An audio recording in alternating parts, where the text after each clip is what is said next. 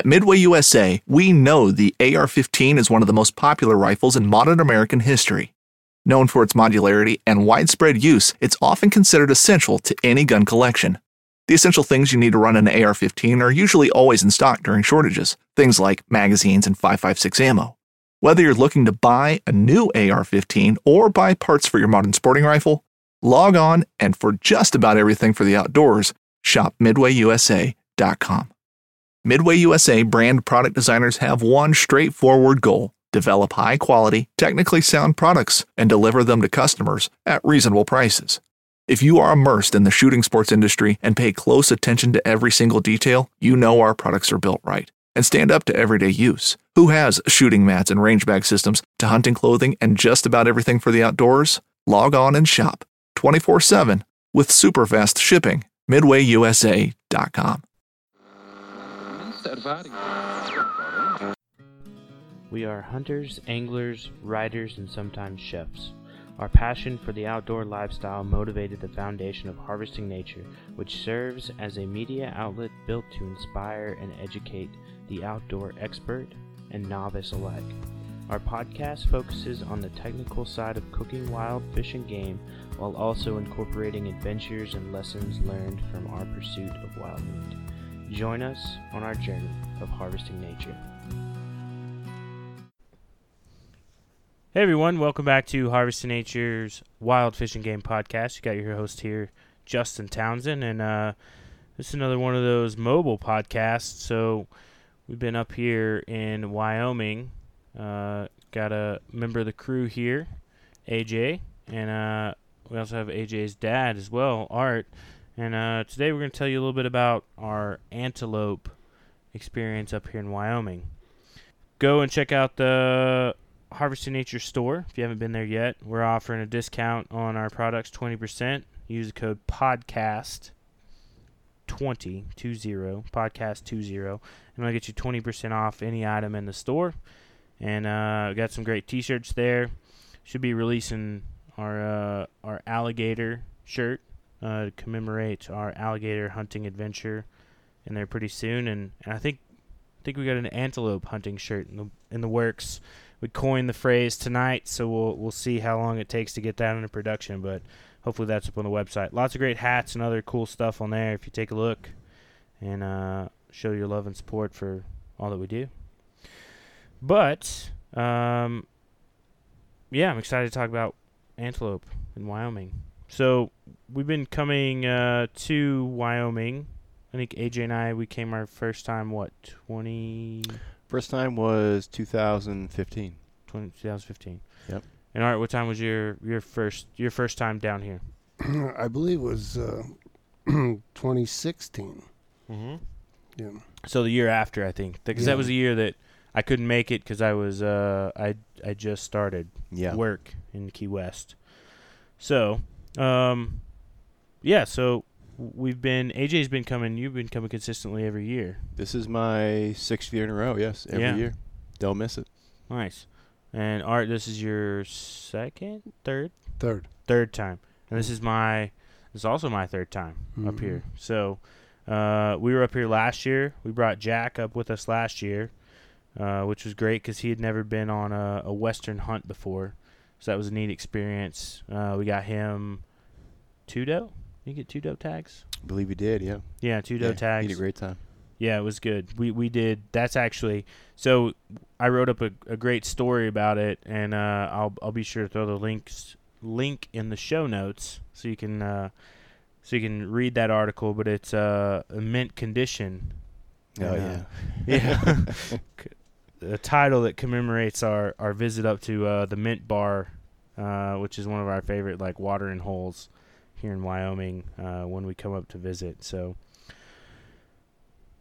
beautiful country, so beautiful country. Yes, Wyoming has a special place in my heart. Mm-hmm. I'm trying to think, the first time I came to Wyoming when I was a teenager, right before I went to college this summer, because I just had family that lived over in Cody, and we came up to visit them. And then since then, it's been every like couple years that I've made it up this way. But Wyoming's such a great place. I just wish it didn't get so cold, which is what we're experiencing this week. with all the weather. It's been kind of up and down. So we got coming up into Wyoming. It was kind of mild. They had some storms come through our first day. And then we've been up here, 3 days? 4 days now. Yeah, today is day 4, and we've seen temperatures range from, I think, upper 70s to below freezing. Yeah. There's a frost the other night. So it's very fickle this time of year, the weather. You don't know what to expect. Could be 80, could be 20, could be rain, sleet, snow. Mm-hmm. This year, our nemesis has been wind. So, steady wind, 20, 30 miles per hour, gusts 60 plus, makes hunting very, very tough. Yep. So it's been a hard year so far. Closes the distance for shots. Like you're definitely not shooting past 200 and a gusty wind. Not responsibly, no. No. We did have AJ had some luck today at some distance, but we'll talk about that as we get into it. But, I will say, yeah, weather's been pretty rough. Last year, in comparison, though, we got up here and it was about 10 degrees our first day, which was frigid because we went from 95 degrees when we left Austin. And then within 2 days, we had a snowstorm in Denver. And then by the time we got here, it was 10, which is pretty intimidating when you're living in the Florida Keys. Yeah, we did fine. We did good. You layer up. First Light's got some great stuff. I'll give them a shout out. Been using them for years, but definitely awesome. Keeps you warm. Guys, it is October, It is October. It's not like June here. But October in Key West is like at the end of October we have Fantasy Fest, which is like it's like a big elongated Halloween with lots of alcohol and half-naked people, so you can imagine there the temperatures are still like June. But here, definitely not. No. Sounds like a southern Mardi Gras. It's exactly what it is. But so I think I want to talk about definitely. So we hunt a mixture of public land and we hunt a mixture of private land here.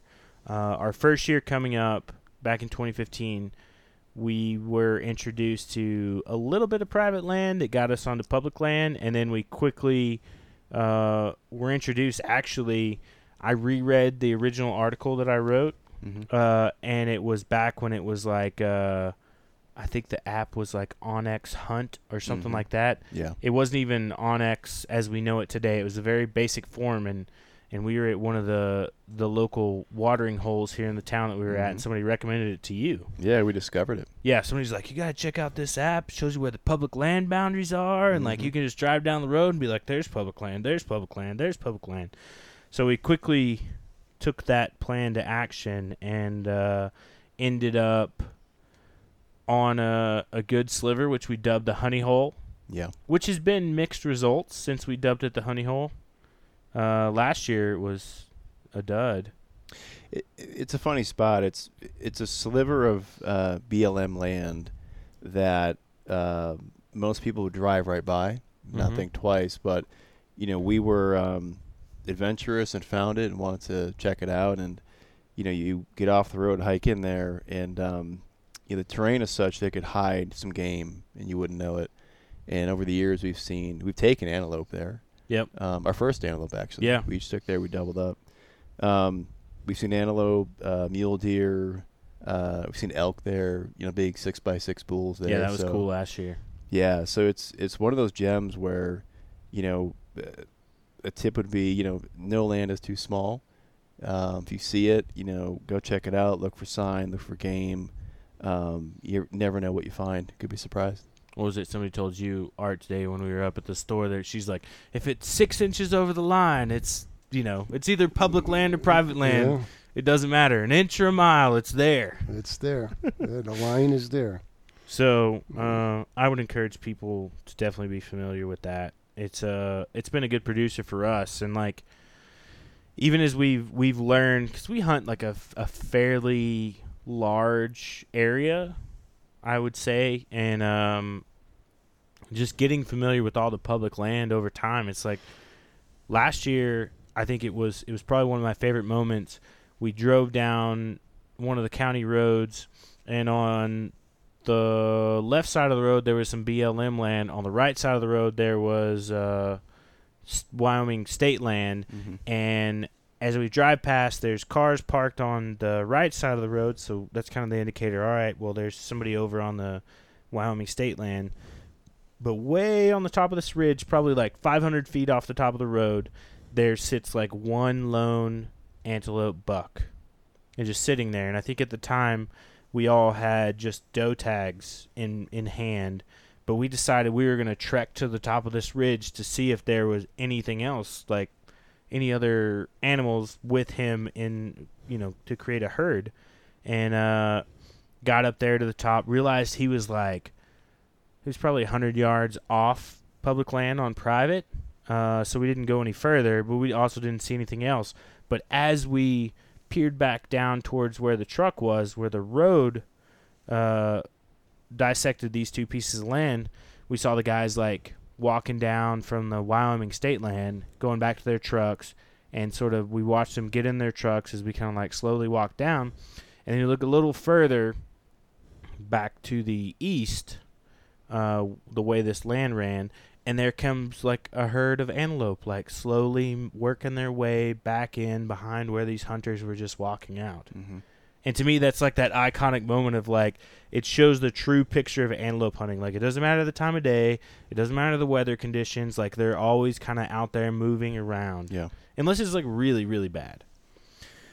But we ended up harvesting. I shot an antelope off that herd, mm-hmm. and I think we lined up for some other shots, and it just didn't happen. And then like the truck came through because it butts up to some private land, and a truck came through and scared off the herd. But that was such a cool. So we like hauled ass down off the top of the mountain to get across the road after those guys left and get on their herd, which was super cool. It was probably about we'd say like half mile away. Yeah. But it worked out really good. It was it's good. So then to compare and contrast the piece of private land that we hunt, which we'll commonly refer to as the ranch, which is not like, I don't want people to think of it as like a game ranch or anything. There's no high fences. There's nothing. It's like a traditional cattle ranch. The family that owns it's lived here for a while, and they farm or they raise cattle on it, and that's pretty much it. And so how AJ created the relationship, became good friends of the guy, the family that owns it, and we've been afforded the opportunity to hunt it the past what, 4 years, 5 years? Yeah, I believe I started hunting that in 2017. 17 or 18 I started. And it's a good parcel of land. It's about 3,500 acres that we hunt traditional rolling central Wyoming country, mm-hmm. you know, all the sagebrush and all that. So prime antelope habitat, and the best part about it is, you know, it butts up to several pieces of BLM land that are otherwise landlocked. So not only do you have access to the private ranch, you have access to other public land. So it really creates a tremendous opportunity, mm-hmm. Where you could hunt that all day long. And as you're moving from north to south, east to west, the other parts are undisturbed, so you can go back and hunt those. And like you just mentioned in your previous story, antelope move in, they change, so it's sun up to sundown all day long. You could have action there. When as you rotate, even if you get a good, so like for us, I think one of our big strategies, and we'll get into it a little bit more, but like a strategy sort of hunting is like doubling up hunters. Like if you find a herd, instead of being like, one person go after this or one person go after that, like generally if one person has a buck tag, one person has a doe tag, or vice versa, or a combination of the two, you're going to be able to put two hunters onto the same herd and there's an opportunity, if you coordinate it, to take two animals off one herd. Mm-hmm. And then if somebody misses a shot or you spook them or whatever, this parcel of land is large enough that you can kind of play the shift around game where you're moving around. You know, all right, we scared them to the east, so now we're going to shift, we're going to move to try to get ahead of them if they kind of settle down. So it's large enough that they're not just spooked and gone. Like, it's not like a one and done. No. Now, a lot of times, too, I'll add is, you know, as long as you don't stand up or move after your shot, a lot of times they don't know where the danger, the threat is, right? They don't know where to run to. So they may run 100 yards, stand there, look around. So you may get a second opportunity as long as you don't move. When it's been this year, it didn't happen. Last year it happened, and my first year hunting antelope, it happened that they last year AJ took the shot, and then there was another group of the herd that we didn't see that ended up being only about 150 yards away from me, and they just started running towards me and kind of closed the distance to like 120, and then I took a doe off of that as they slowed down.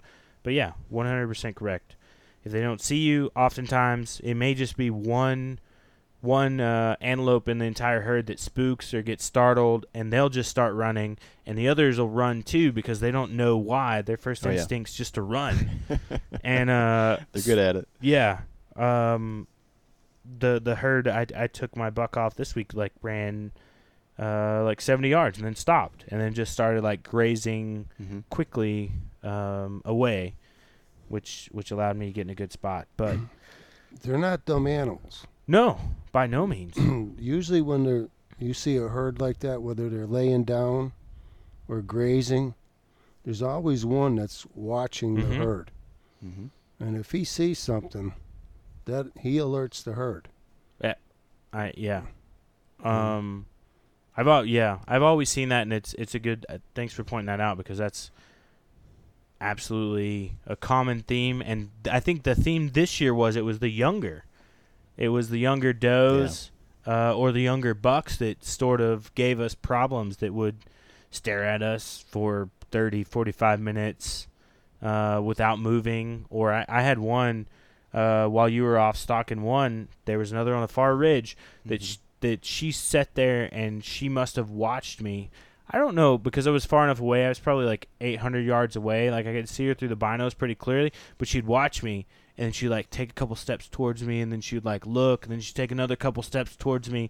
And then finally I decided to move, so she kind of moved as well. But, yeah, it's interesting. Their behavior patterns. You know, the problem there was you blinked. It was it. That you blinked, she won. She got you on the stare. That was the eyesight. Yeah. They have laser focus. They pin you right down there for 10, 15 minutes. It's amazing. And you can't move. Once you move, you're done. No, and it's even been like, you can tell, but, you know, they're like, they may not be able to identify what's going on there, but they just know something's off. Yeah. And then they'll all kind of, you'll see the herd kind of get uneasy, and they'll just kind of like watch in the general area of like, something's up over there, but we don't know what it is, but we don't like it. It's a different kind of hunt. Absolutely. To be honest. You know, I don't know how many people that do hunt antelope, or maybe they hunt deer or something. It's just totally different kind of a hunt. Mm-hmm. I think too, I like it because it's constantly moving. For me, and we went through a variety of methods sort of this week.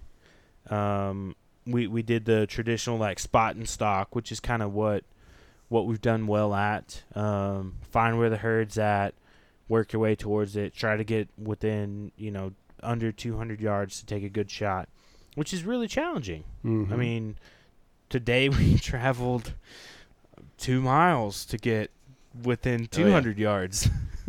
Yeah, today was an epic spot and stalk. We had like an elevation change of probably, 1,700 feet? It was a lot. Yeah. A lot of ups and downs in there. Yep. I should look on my Onyx. I turned the tracker on. But you sure it was 2 miles? It felt a lot longer. It felt a lot longer, especially coming back. And then AJ had luck yesterday. Mm-hmm. With your ambush technique, which was interesting. We were Art and I drove up the road to the place where we dropped the antelope off, and I'm gonna get into why We dropped them off in just a moment after this story. And then I get a text message from AJ. It's like, hey, bring ice, because we left him at the ranch. And Yeah, I mean, it's the complete opposite of spot and stock, right? So yesterday it was windy. It was a little warmer, and it was very dry, very dusty. So it's been very dry in Wyoming this past year. So there's two main tanks, water tanks, on that ranch. The southern one is dry as a bone, nothing there. So there's only one tank on that ranch, and it's really a critical water source for all wildlife for miles around. So we weren't seeing much on the ranch as far as spot and stock. So these guys are going to run their antelope up the road to the butcher. And so I stayed at the ranch, and I just basically set up by that tank. I sat behind that dam, would take a little nap, relax, and then scan the hillside and see what I saw. And every 15 minutes, pop up over that dam and glass the hillside and look for any antelope. So it worked out really well. Three doe kind of came in really hot, really fast. From probably, I saw them half mile away, and they came in within 5 minutes. They're on that water. And so peeked up over that dam. I had three doe 40 yards away. So, it was kind of a bow hunting strategy, but worked really well and filled that doe tag yesterday. Yep. And then sort of, that was we're definitely going way out of order with the days. And that's where I got mine on the first day. Yep. Mm-hmm. I got mine on the first day at the same tank, which we're going to talk about in just a second, but I want to make sure we were like, we're going to talk about it day one, day two, day three. We've like we'll start with day two afternoon. We'll circumvent the entire plant. That's all right. We do what we want. That's a great thing. Well, you're talking strategies, so spot and stock. Yeah. And then still hunting, so it's okay. Fits in absolutely perfect. I'm cool with it. One thing that we already talked a little bit about weather, but I definitely want to talk about sort of – we talked a little bit about herd behavior. I don't know anything outside of how the herds are behaving. I think a compare and contrast could be applicable. So, and it deals with the water. And so they've had kind of a drought running here in Wyoming. There's been some burn restrictions and I guess like heat advisories and the wind, like it's been a crazy mess. But it's definitely had effect on the way that the herds behave, and that meaning just kind of like the way they're moving around on the land that we're at. So obviously AJ talked about the importance of the tank pond. Mm-hmm. I don't know what else you call it. I think those are all the terms that people would use. It's a water hole is really all it is, yeah. So the herds, like throughout the days that we were here, would be like off and on that water just coming down. Because basically on the property that we were at, there's two tanks, and I think way back on the BLM land in the back part, I think there was another one that I'm guessing is probably dried up.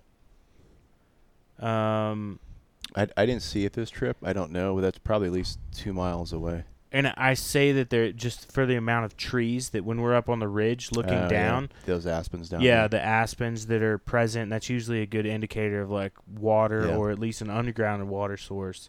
We've never been over there, but I would just guess that they're probably there. Yeah.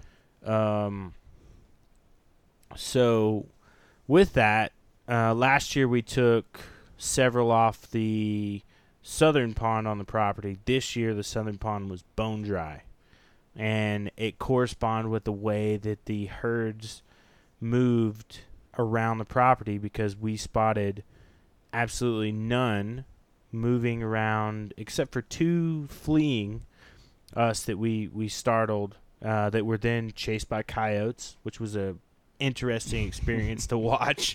It was like something off National Geographic. They were like, oh, there's these two antelope running, and then we text Art to come around to come pick us up, and as he's coming, he startles the two, and then he startles a coyote, which then turns into two coyotes, which then turns into two antelope running and two coyotes chasing the antelope. And then I'm pretty sure at one point I saw the buck out of that pair stop and like stand his ground with the coyotes, and then the antelope ran off and I never saw the coyotes again.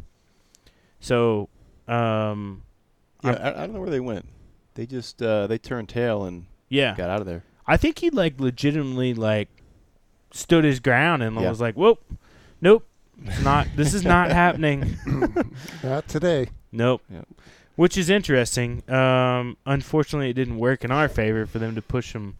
They're pretty much like competitors in that moment. Yeah. But so after seeing no antelope on the south side of the property, a lot of our focus went towards the tank, as AJ pointed out.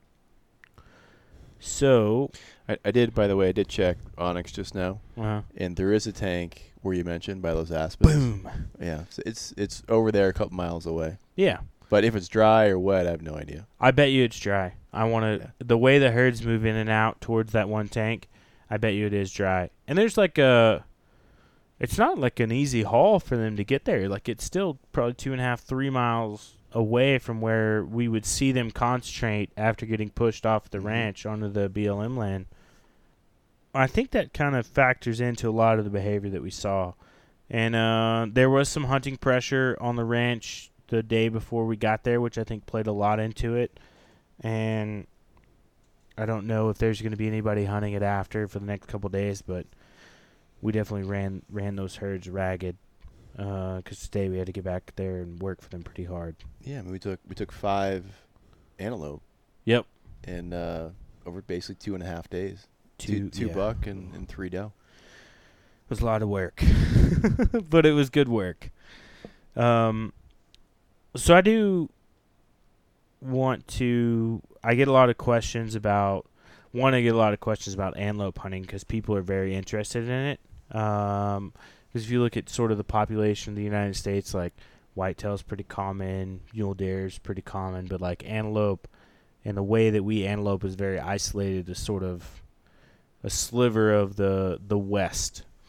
And people have a lot of questions about where we go hunting and how we go hunting and all that. And like there's tons of information. Wyoming's Fish and Game website is really great about putting out all the information about when drawings are going on. You can go subscribe to their newsletter, which I do. It's a lot of great information. They have their annual drawing. All antelope tags in Wyoming are lottery based, so you have to put in to draw them. They have a non-resident. I'll just cover everything's covered equally in resident, non-resident, but they have a non-resident. Antelope tag, which is good for buck or doe. Generally, you're going to want to take a buck off of that because it's a more expensive tag. And then they have a doe and fawn tag, which is what I think everyone here, we all have one of those. Mm-hmm. And then AJ and I put in for the antelope tag this year to take bucks, which Art has done in the past as well. Mm-hmm. But we all enjoy eating antelope. It's delicious. I will dispute anybody who says otherwise. I've this is going on a year like 4 of eating antelope, and I don't know. Yeah, it's my my family's favorite, my wife's favorite, and my wife does not like a strong tasting game meat, and so that says something. And Art, you're particular about the way you like your antelope prepared. That's right. You're a ground guy. That's right. A lot of chili. Hey, that's good, though. A lot of meatballs, Nothing like an antelope meatball. That's true. I agree. So.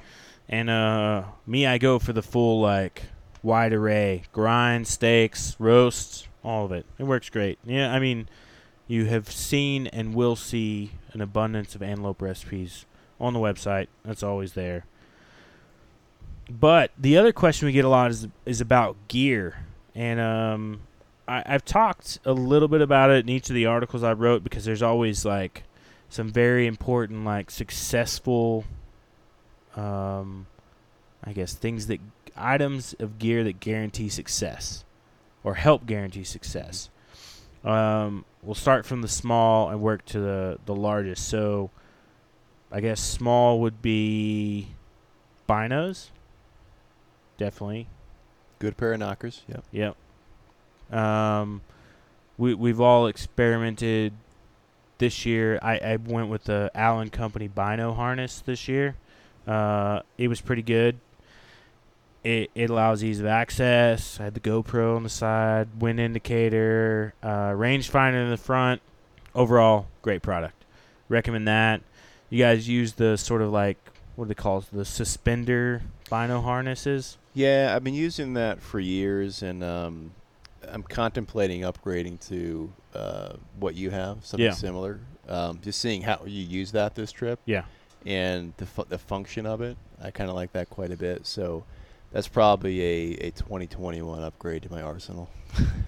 I like it. So I just got that this year, and last year I used sort of the suspender style.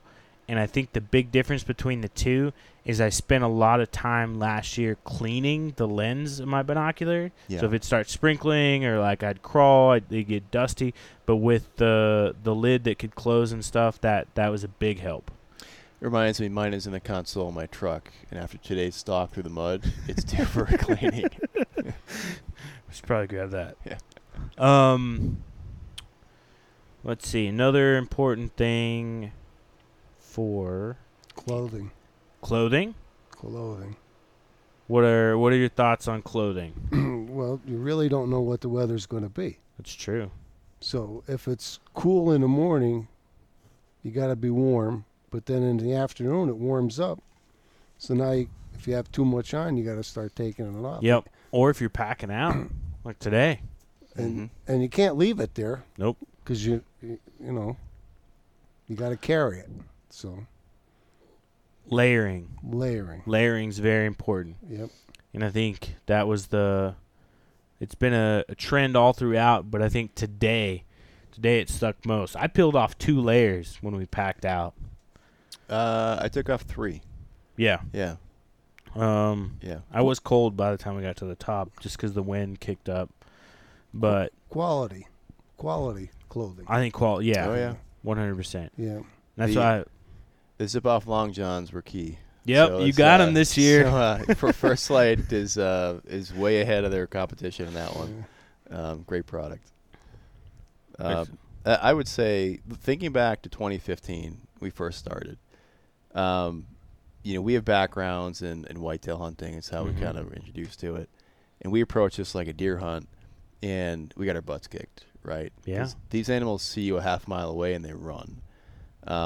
So that was a steep learning curve went through in 2 or 3 days. But the one thing we did not have that we needed was a stable shooting rest, because your shots here are going to be about 200 yards. Depends on your skill level, your comfortability, the conditions. Some shots, you took one at 34 yards the other day. So you can get really close, but usually you're about 200 yards for antelope on average, I would say. Yeah. So we run bipods in the rifles. Mm-hmm. So you can attached bipods. Attached. So you can get down in prone position, real comfortable, stable, and take a good shot. There's a lot of products. I don't want to mention any names right now, but there's some that, you can kind of have detached bipods that, magnetically clip on, and there's some great products out there too. So whatever you choose, get a stable shooting rest, so you have the confidence to take that shot. And I'll echo what AJ said for the shooting rest, because generally the sort of battle rhythm that we go through, like through a stalk, is like you're going from a standing position to like glassing a ridge or a little knoll to being like, all right, there's a herd there, and then you're then going as you progress forward to either like what do you call it, like kind of crouched over as you move forward to like the progression would be crouched to crawl to like hands and knees to like flat on your stomach like army crawling. Yeah. Sniper. Yeah. Yeah. Yeah. So then you're set up like that bipod becomes very important in like the last couple of steps because as you're like crawling, you can like set it down, crawl a couple forward, grab the rifle, slide it up, and then as you're moving it up to shoot, you're obviously there's nothing around to rest on. There's no trees. You can't put it on sagebrush. No. Like no. The best option is what we did in 2015 was a backpack, right? Yep. And that's fine too. Some guys can do that and be okay with that, but I find it a bit cumbersome. And my backpack has some gear in it, and it's kind of lumpy, not consistent. And so rather than mess around with that, I know the bipod's consistent every time. And you always have the fear of like you're gonna clunk, like backpack's gonna clunk. Oh yeah, jet boil or something. Something's gonna make a weird noise. It's gonna squeak or pop, and then you're gonna get that one lonesome, attentive antelope that's gonna be like, "What's that over there?" And then pretty much the whole herd's gonna be onto you. So, yeah, that's probably. I think one of the top, I would say, valuable. You already mentioned Onyx. I did. Onyx is huge. That's a great one, yep. So last year I used it a lot. This year I didn't use it as much because I forgot to download the offline maps. But last year Jack and I used it a lot when we separated from you. We would use it to judge terrain because it has the like contour maps on there, like the topography maps. Yeah. And so you can kind of judge based on where your position is because it gives you like a live update. And, excuse me, it gives you a live update. And you can basically see like estimate where the herd is and estimate like how many ridges or, you know, what draws are between you and them so you can kind of work into a better stock. I think we use that a lot today. So, as an ask you if you want to go to today's hunt, because that's what we did today. Let's go to today's hunt, and then we'll start at the first, and then we'll work back. It doesn't matter. We can do whatever we want. Sure. It's great. Just confuse the listener. This upcoming concert season will be all about the boots, and Tecovas is your stop for the best in Western style. Tecovas has seasonal and limited edition offerings this spring and summer, including men's and women's boots, apparel, hats, bags, and more. All Tecovas boots are made by hand in a time-honored tradition with timeless styles that are always on trend. And Tecovas has first wear comfort with little to no break-in period. It's hard to find this level of comfort paired with this level of style.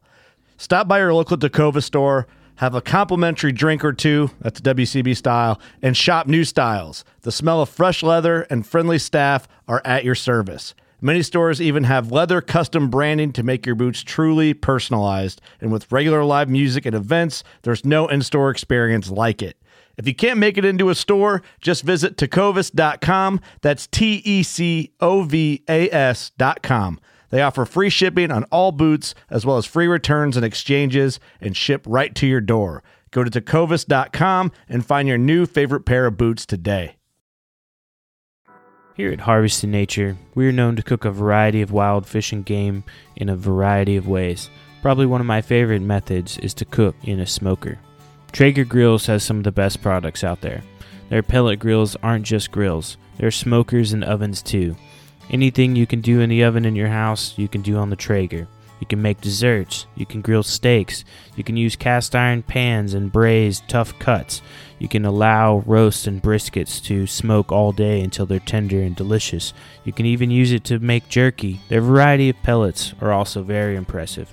The different flavors of wood allow you to pair with your meat or fish or vegetables and give it the most flavor that you can create. They even have varieties created specifically for your next wild fish or game meal. So this is day 3 morning. Today. Today, yeah. Today. So we got to the ranch, and you know we hunted hard the past 2 days. So the private parcel there was just dead. So we figured everything was pushed back to the BLM land and neighboring properties a couple miles back. So got some rain last night. And if you've ever been to Wyoming, after it rains, the ground is like a gumbo. It sticks to everything. You can't drive on it. It's an excellent analogy. Walk on it. Gumbo. Yeah, you'll be 4 inches taller with all the mud on your boots after walking on it. It's like 10 pounds heavier. Maybe 20. Yeah, maybe. It's miserable. So we took the gator in about a mile on the ranch until it got to the point where it got a little sketchy driving.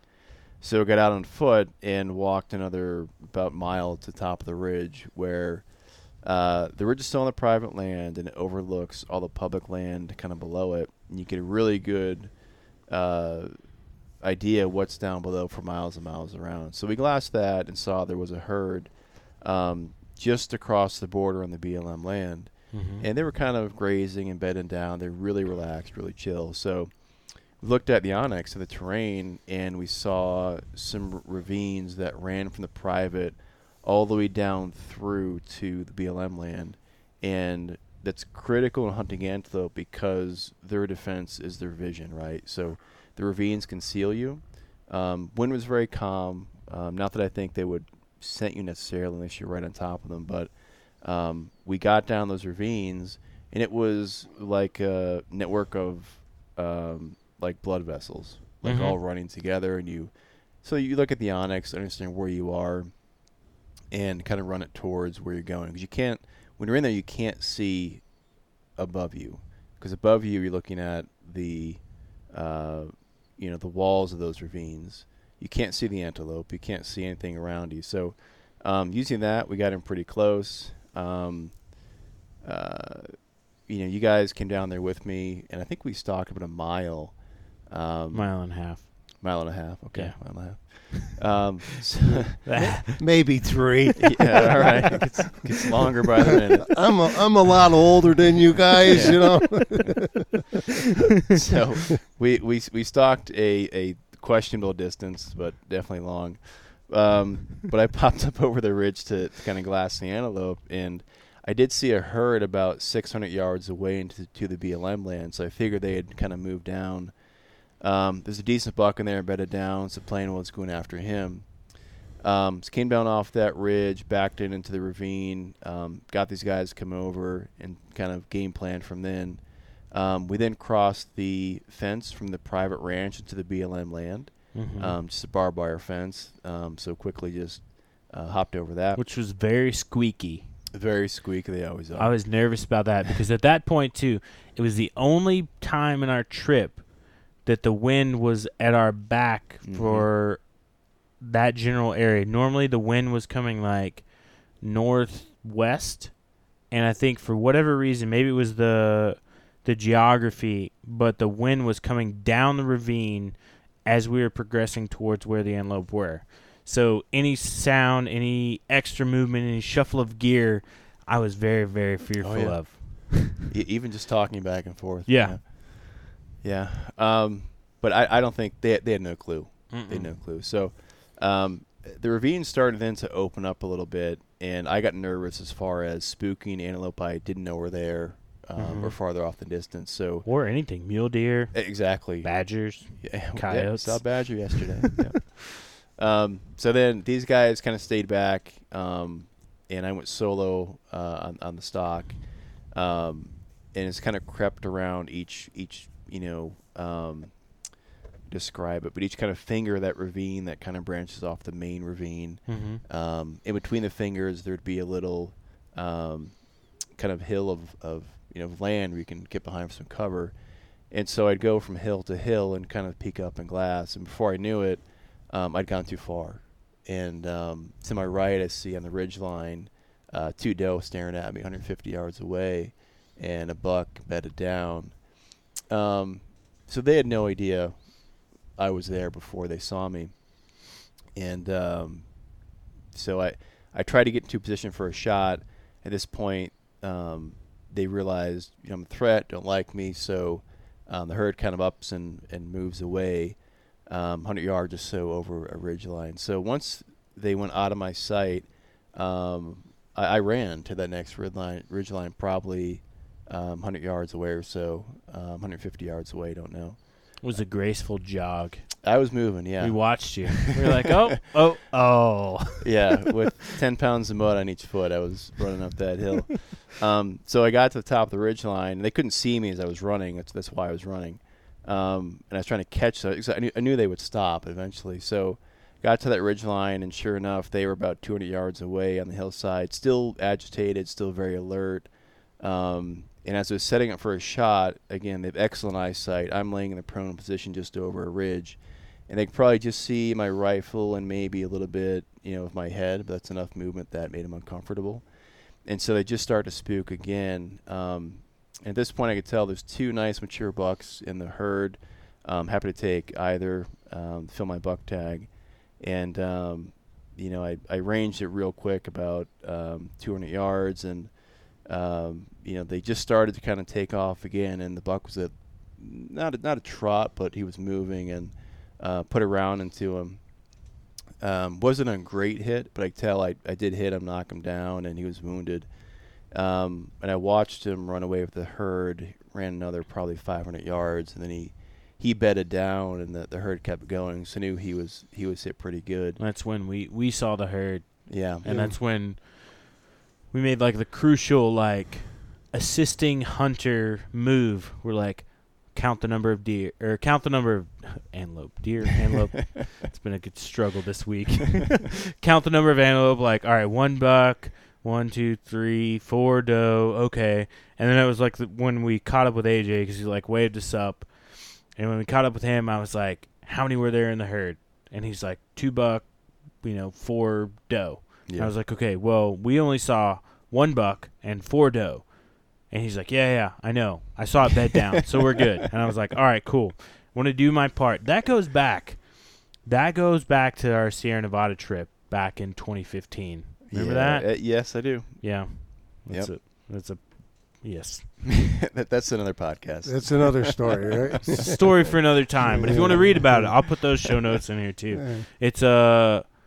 Oh, man, I can't remember the title of it. I'll put it in there. I was not involved. No, you weren't in there. This. I was not involved. This was the 9-mile hike up. It's like the mountain swallowed the deer. Anyway, if you want to read the story, you can read the story. We're not going to recap it on here. But being a good hunting partner, like, honed my skill that day. Yeah, eyes, detail.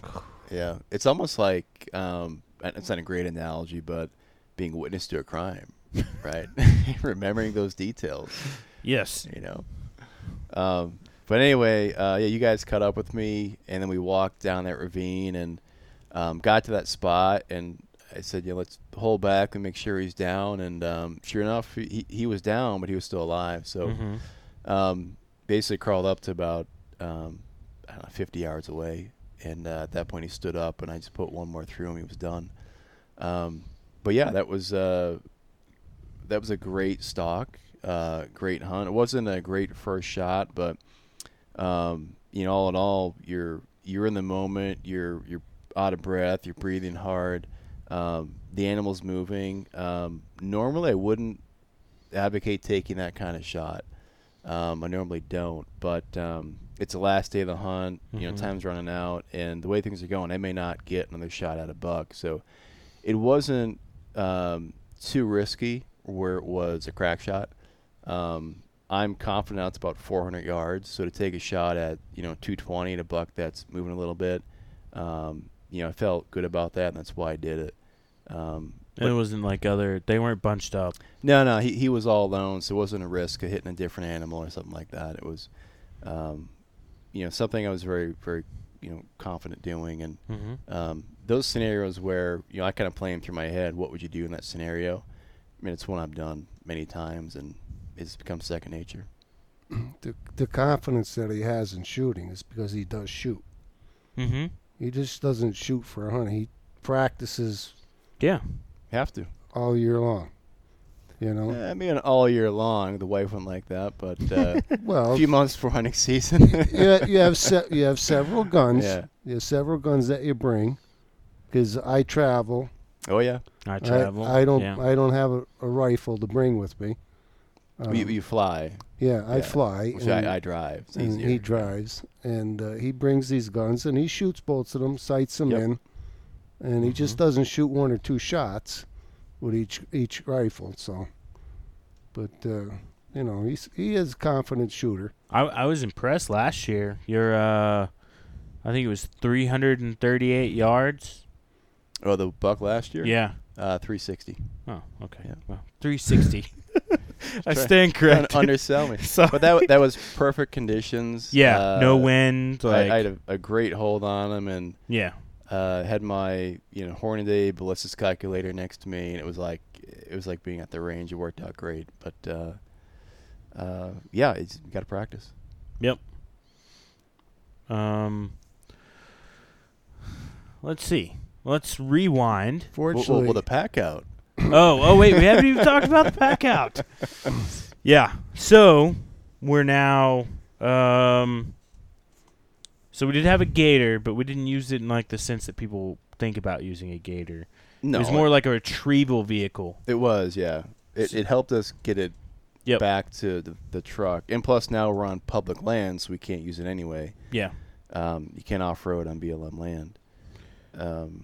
But yeah, it was muddy as all heck, and so we couldn't gut it and drag it out. So we quartered it, which is great. Hadn't quartered an animal in several years. I just usually just gut them and bring them out, but made quick work of that. And thankfully there were three of us, so we loaded the packs and then hiked out. And I think it took us about an hour and a half or so. I mean, it was a haul. It was probably 2.5 miles back to the gator, and then rode that a mile in the truck. Yeah. But it was a great hunt. I do want to. I'm really happy with my pack this year. I got a Slumberjack pack. I think it's the Bounty 2.0. I got it at the beginning of the year. Super happy with the performance. Got this little detachable backpack, which I've been carrying around until today. I was like, we got in the gator. And I was like, you know what? I'm going to put my pack in there. And I put my pack. I put the full pack, not just the small backpack. And so it had all my stuff, game bags, everything in it. And, Which, thank you for that, because I didn't bring them. Yeah. I'll give another shout-out to Allen. I used their game bags today. I was pretty confident. I washed them. We washed them today at the laundromat, too. At our little stopover, and came out clean. They're ready to go again. Squeaky clean. Yeah, very very durable. I'm excited about that. So hopefully we can put them to use tomorrow. But the pack out. We had some cool experiences on the pack out. It was a little. AJ and I were a little nervous. I don't know. We didn't really talk about art, but we saw like a salamander midway through, and. Why that makes me nervous is last year we had like a rattlesnake run in. So, of course, Wyoming being Wyoming, there's rattlesnakes all over. If the temperatures are down, you generally don't have a problem. But as the temperature starts to come up, even this late in the year, the rattlesnakes would come out. Mm-hmm. And seeing the salamander was kind of a red flag, or I'd say a yellow flag. We didn't have our gators on, did we? We didn't have gators. No, we didn't have snake gators. Issue, yeah. Sometimes we, I'd say like 50-50 shot, depending on where the temperature's at for the day. We'll throw snake gators on. Some people will wear them, some people won't. I don't know. I'm a big. What's your number? At what temperature do you put them on? I think it depends on sunlight, too, because there's a lot of sun out. I think it changes because those snakes will come out seeking the sun. I would say like 60s-ish, anywhere in the 60s. I'd probably start to put them on. 60 and sunny, you should have them on. I would even say 55 and sunny, not going to hurt. Yeah. I know this is full disclosure. People do what you want and be cautious, but this is just me. Better to be safe than sorry. Exactly. It takes me 5 minutes to put them on. I don't care what I look like. I don't care what anybody looks at me and sees. I'm probably not going to see anybody but these two guys while we're out anyway. Yeah. And I don't want to get bit by a rattlesnake because I was thinking about that today. I was like, all right, I got my spot tracker, got my tourniquet, got all this stuff. I was like, but I don't have my snake gaiters on. I was like, can I tourniquet a snake bite. I don't know. All these snares running through my head after we saw that salamander. But then we got up to the top of the ridge, and the wind was ripping, and it felt like the temperature may have been 55, 60, but the wind chill was probably like 40s. Yeah. Oh, the pin just rolled on my arm. It scared me because I talked about snakes.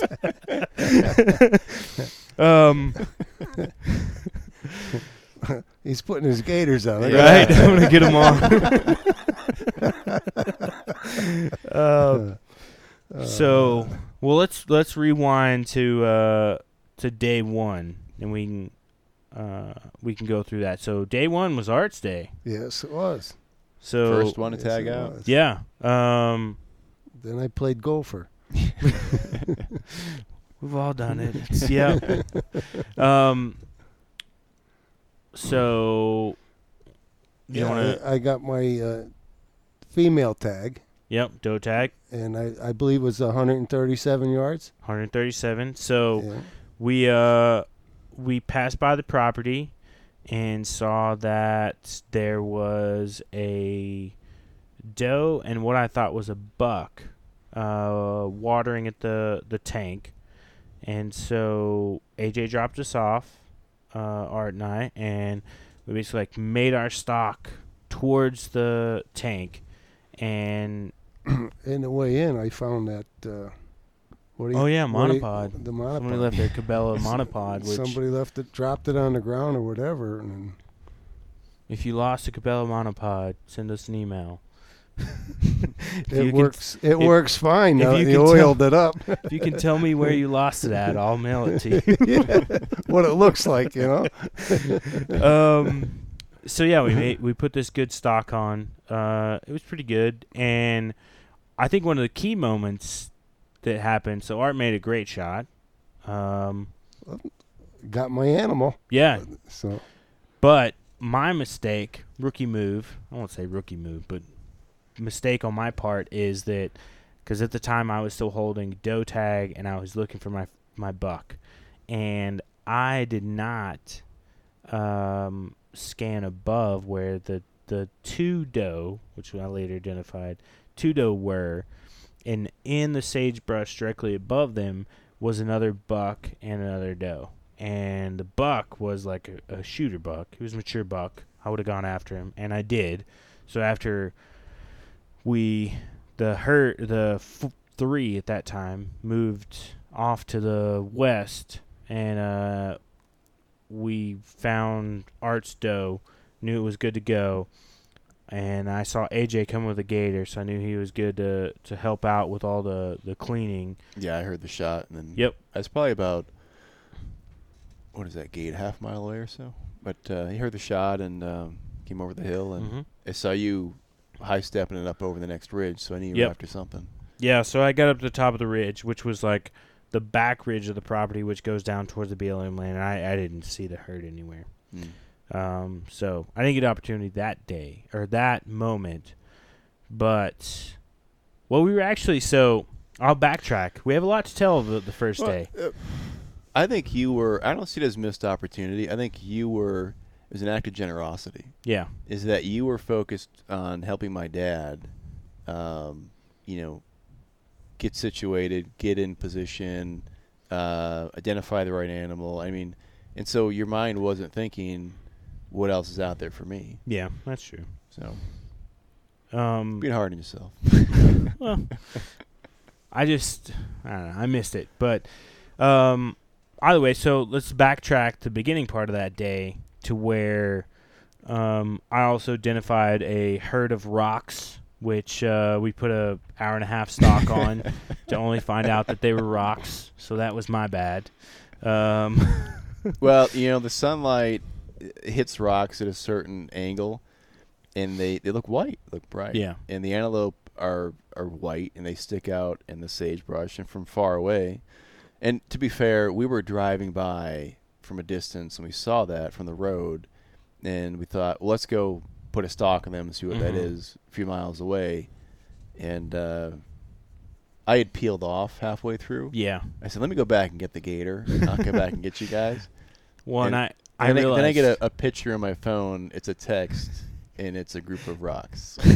Well, I realized quickly, and through my head, like, the whole time Art and I were making the approach, I'm like, they should be moving.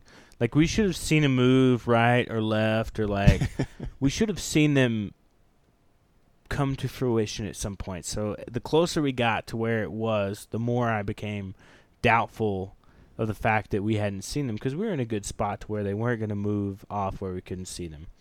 So anyway, after that, we'd kind of planned to depart the ranch and go to some public land, which was further south of where we were, which is another spot where we go that I mentioned earlier. And in that, we decided, like, hey, let's drive up to the north side of the property and check out the pond, and that's when we made the stock on Art's dough, which was great. Mm-hmm. So we loaded that up after it was all clean, and then we do go back down south to the land, the state land that we hunted down there, and it was absolutely nothing. It was busted. No. No sign of antelope anywhere. You know, there's been a lot of this is the second season. Mm-hmm. In this zone, and you know, we mentioned the years I've been coming here, and I'm here 6 years now, and you guys are 3 years each, and this is, from my memory, this is the most pressure I've seen on the public hunting spots. Yeah, I mean, every time you pull up, is at least one truck there, if not two or more, and I think that it's just blown out. The animals aren't there. Yeah. Or especially they're moving through very quickly. Especially coming second season, I think first season you're given the opportunity to sort of, like, you're at the gate when it's ready to open. Mm-hmm. Yeah, that was a challenge. Each of the pieces of public land. I mean, even like the Honey Hole when we went to it, like, we saw a gut pile there. Yeah, and like tracks and blood and like. Yeah. So we knew people are taking things off that. So the first day, the evening, so like your evening hunt, we go back to the ranch and pass by the pond again. And on the north side of the pond, where there's like a little creek from the dam, there's a herd there. We only see two, I think, initially. So then Art drops us off. AJ and I go in because we're like, all right, good enough herd, like, one of us is going to take a doe, one of us take a buck, or we'll both take bucks, like, whatever looks good.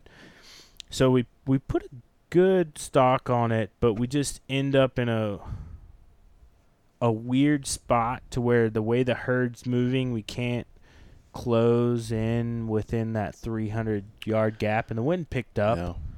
The wind was blowing probably 20, 25 that day. So we weren't comfortable, so we watched them for a little while. And they kind of worked back towards the pond, and we had the idea to pull back to the road, cross the road, walk down the other side of the road, and then cross over. And then sort of where we were, we were able to get close because they were sucked up to the side of the dam at this point on the land side, not the water side. So then AJ decided to hang back a little bit, and I went ahead and pushed forward because I identified a buck out of that herd that I want. He was nice. And I was like, this is my buck. Spoke it into fruition. Yeah, I didn't want to mess up your stock. Yep. And so you went to the right side of the tank to the dam, and I was about 200 yards to I guess the left side.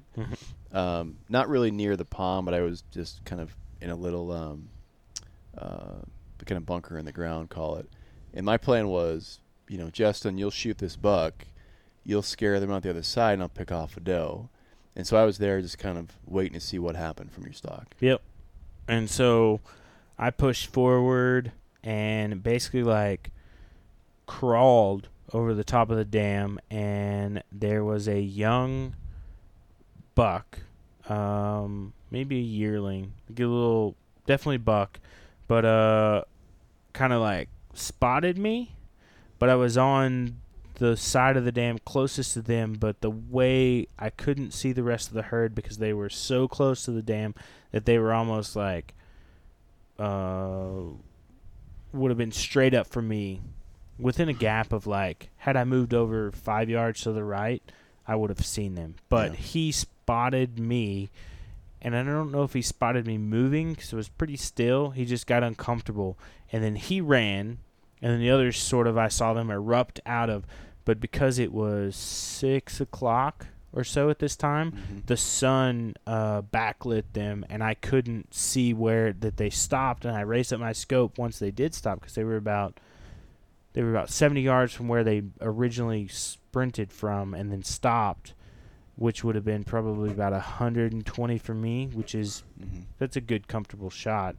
But I couldn't get a good look at what I wanted, so I was like, I'm not going to shoot.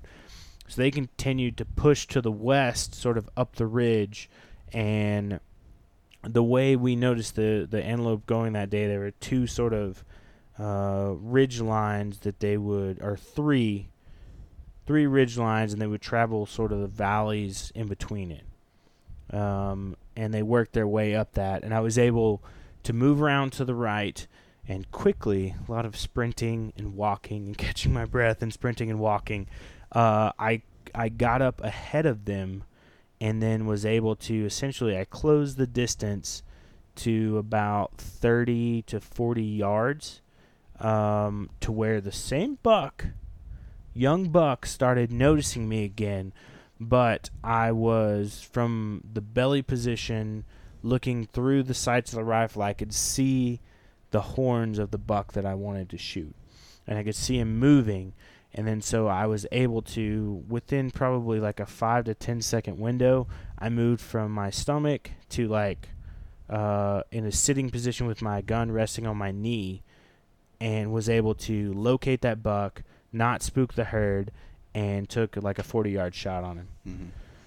I watched the whole thing. It was great to watch it unfold. And I will say, when they first spilled out behind that dam after you spooked that young buck, they settled there, and I was watching them, and all three bucks were shooter bucks, but the one you took, he stood out. He was the most mature and the biggest buck, and I had him in my sights at 226 yards. You could took him, but I did not take him. On the didn't record. Winchester me. I did not take him. That'd be a dick move. I said, no, this is Justin's buck. He's gonna get him.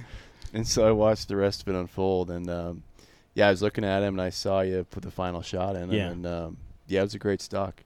It was awesome. That was my first. That was my first antelope buck, because each year I've done antelope does, and so super excited for that.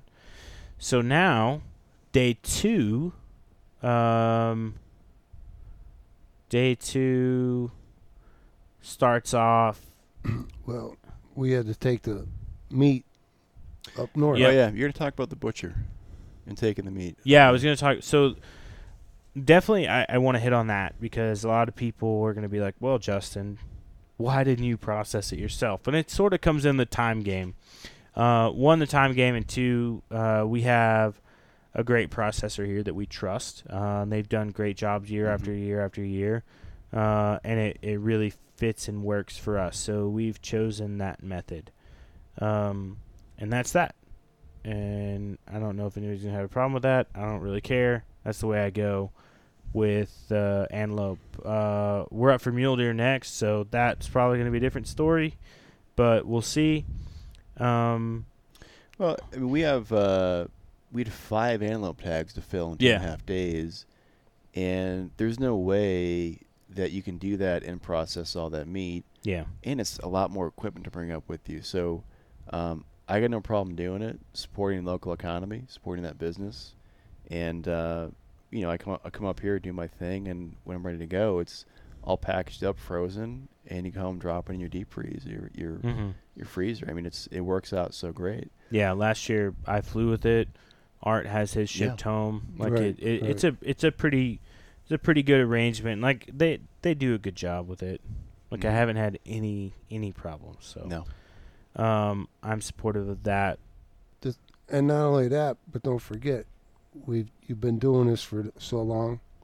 The people at the processing plant, they know you. Yeah. They know us, yeah. They know you. So. And you start to recognize. Yep. They know the name. Which is good. Cause especially when you go there twice in the same day. Which we did. So that's a good segue. Yeah. So Art and I took our antelope up there. We had to keep them overnight because I took mine so late. They closed before we could get them up there. So we just iced them down. It was cold enough outside. It was like 32 degrees outside. You got frost at night. Yeah. So wasn't a concern of the meat going bad.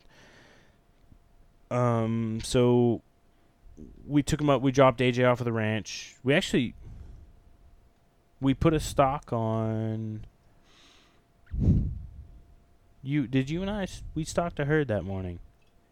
Morning and day of day two, we stalked a herd. Yep, unsuccessfully. And that was... there was a nice buck in that herd I was after, and it just didn't work out. Terrain wasn't good. Conditions weren't right. I got spotted 220 yards away. Wasn't comfortable, and just watched and go over the ridge. Yeah, there was a lot of mixed. And we spotted another herd, which spooked. Like, it just didn't work out. So anyway, Art and I peeled off, went to go take it to the processor, which is about an hour and a half from here. We did save hearts and livers off the two. You'll see on... And the tongue. Yeah. You'll see Art holding the heart of his doe on the... What's the title? It's episode 215. It's, oh, man. I'm struggling now. Heart, liver, call, and tongue, ... yum. So it's a crew chat we had where we talked all about cooking and harvesting those things. But, yeah, Art posed for the perfect picture. You did a good job with that. I'm a heartful guy. Like, what is it, Vanna White, hand model? Price is Right. Is it Price is Right? She's Wheel of Fortune. Wheel of Fortune. Yeah. There we go. Yeah. So way off. Way off. Day two, we went up to the processor, dropped it off. On the way back, as we alluded to earlier, AJ texted and was like, hey, bring ice. So we did. Yep. As we're getting back, I think I already... You did. You told how you're running back and forth, and yep. Yeah, I brought the ice back in. So I spotted a pair of doe, which we later associate with the doe that AJ took off the pond that he ambushed. I think out of those three, it was you saw those two. Yep. That because after they ran out of there. They ran north. And that's north. We saw them, yeah. And as we came by, I saw them, and so we dropped the ice off. Art dropped me off. I was very pleased with my stock because on the north side of the property butts up to some BLM land, and there's this little ridge that runs the fence line, and I was able to cross over on the BLM, go down this ridge, cross over the fence line back onto the ranch, and get within 140 yards. Like, the doe that I shot didn't even know I was there. Like, it was incredible. But super easy shot, textbook. Not textbook. We weren't there, so... Yeah, nobody could have been. I have no idea. Yeah, I don't know. Well, you guys can wait for the video to come out. No, it was great. I had a blast doing that one. It was super quick. I'm trying to think the only thing that made me nervous. Started getting super warm, so I was concerned with rattlesnakes.